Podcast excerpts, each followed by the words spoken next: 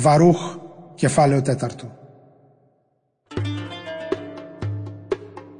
Ο νόμος του Θεού περιέχει όλη τη σοφία. Αυτό είναι το βιβλίο των εντολών του Θεού, ο νόμος που θα ισχύει για πάντα.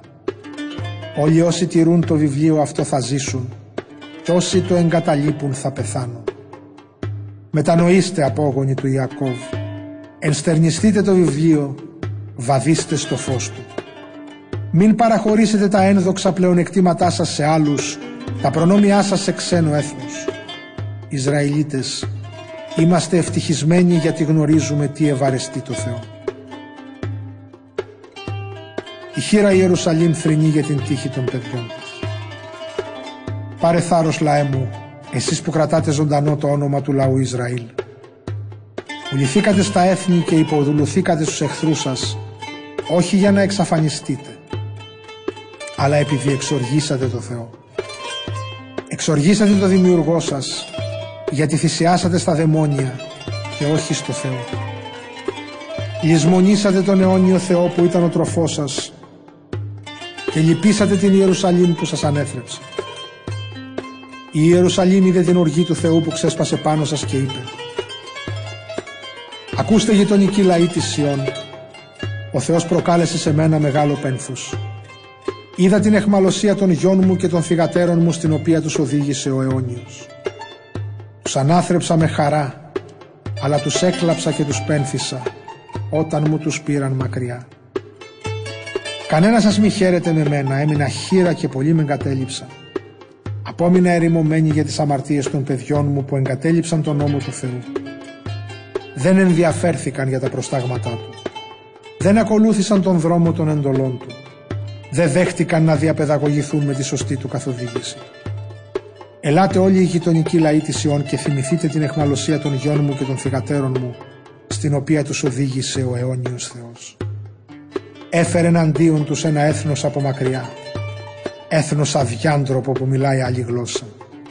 Αυτοί δεν τράπηκαν τους γέροντες ούτε σπλαχνίστηκαν τα παιδιά. Εχμαλώτησαν τους αγαπημένους μου γιους, ενώ ήμουν αχύρα και με ερήμωσαν από τις θυγατέρες μου αφήνοντάς με μόνη. Εγώ όμως παιδιά μου, πώς μπορώ να σας βοηθήσω; Αυτός που σας προξένησε τούτες τις συμφορές θα σας απαλλάξει από την εξουσία των εχθρών σας. Πηγαίνετε στο καλό παιδιά μου, πηγαίνετε. Τώρα πια εγώ απόμεινα έρημη. Έβγαλα τη γιορτινή στολή μου και ντύθηκα στα πένθη μου. Την υπόλοιπη ζωή μου θα την περάσω κράζοντας τον αιώνιο Θεό. Η χείρα Ιερουσαλήμ ενθαρρύνει τα παιδιά της. Πάρτε θάρρος παιδιά μου, επικαλεστείτε με δυνατές κραυγές στο Θεό και θα σας απαλλάξει από την καταδυνάστευση των εχθρών σας. Εγώ στήριξα την ελπίδα μου για τη σωτηρία σας στον αιώνιο και αυτός, ο Άγιος Θεός μου έδωσε αυτή τη χαρά. Ξέρω πως πολύ σύντομα ο αιώνιος σωτήρας σας θα σας δείξει το έλεος του. Εγώ σας έκλαψα και σας πένθησα. Ο Θεός όμως θα σας φέρει πίσω σε μένα και θα μου δώσει αιώνια εφροσύνη και χαρά. Όπως ακριβώς τώρα οι γειτονικοί της Σιών λαοί έχουν δει την εχμαλωσία σας, έτσι σύντομα θα δουν τη σωτηρία από τον αιώνιο Θεό σας, η οποία θα έρθει σε εσάς με μεγάλη δόξα και παντοτινή λαμπρότητα. Παιδιά μου, κάντε υπομονή για τις συμφορές που σας έστειλε ο Θεός με την οργή Του. Σας καταδίωξε ο εχθρός σας, αλλά θα δείτε γρήγορα την καταστροφή του και θα τον εξουσιάσετε. Καλομαθημένα μου παιδιά, περάσατε από μεγάλες δυσκολίες. Συρθήκατε σαν κοπάδι που το άρπαξαν οι εχθροί. Πάρτε θάρρος όμως παιδιά μου και επικαλεστείτε με δυνατή φωνή το Θεό. Σας τιμώρησε αλλά δεν θα σας ξεχάσει. Όπως λοιπόν κάποτε αποφασίσατε να απομακρυνθείτε από το Θεό, Τώρα δεκαπλασιάστε την επιθυμία σας να τον αναζητήσετε και να γυρίσετε σε Αυτόν.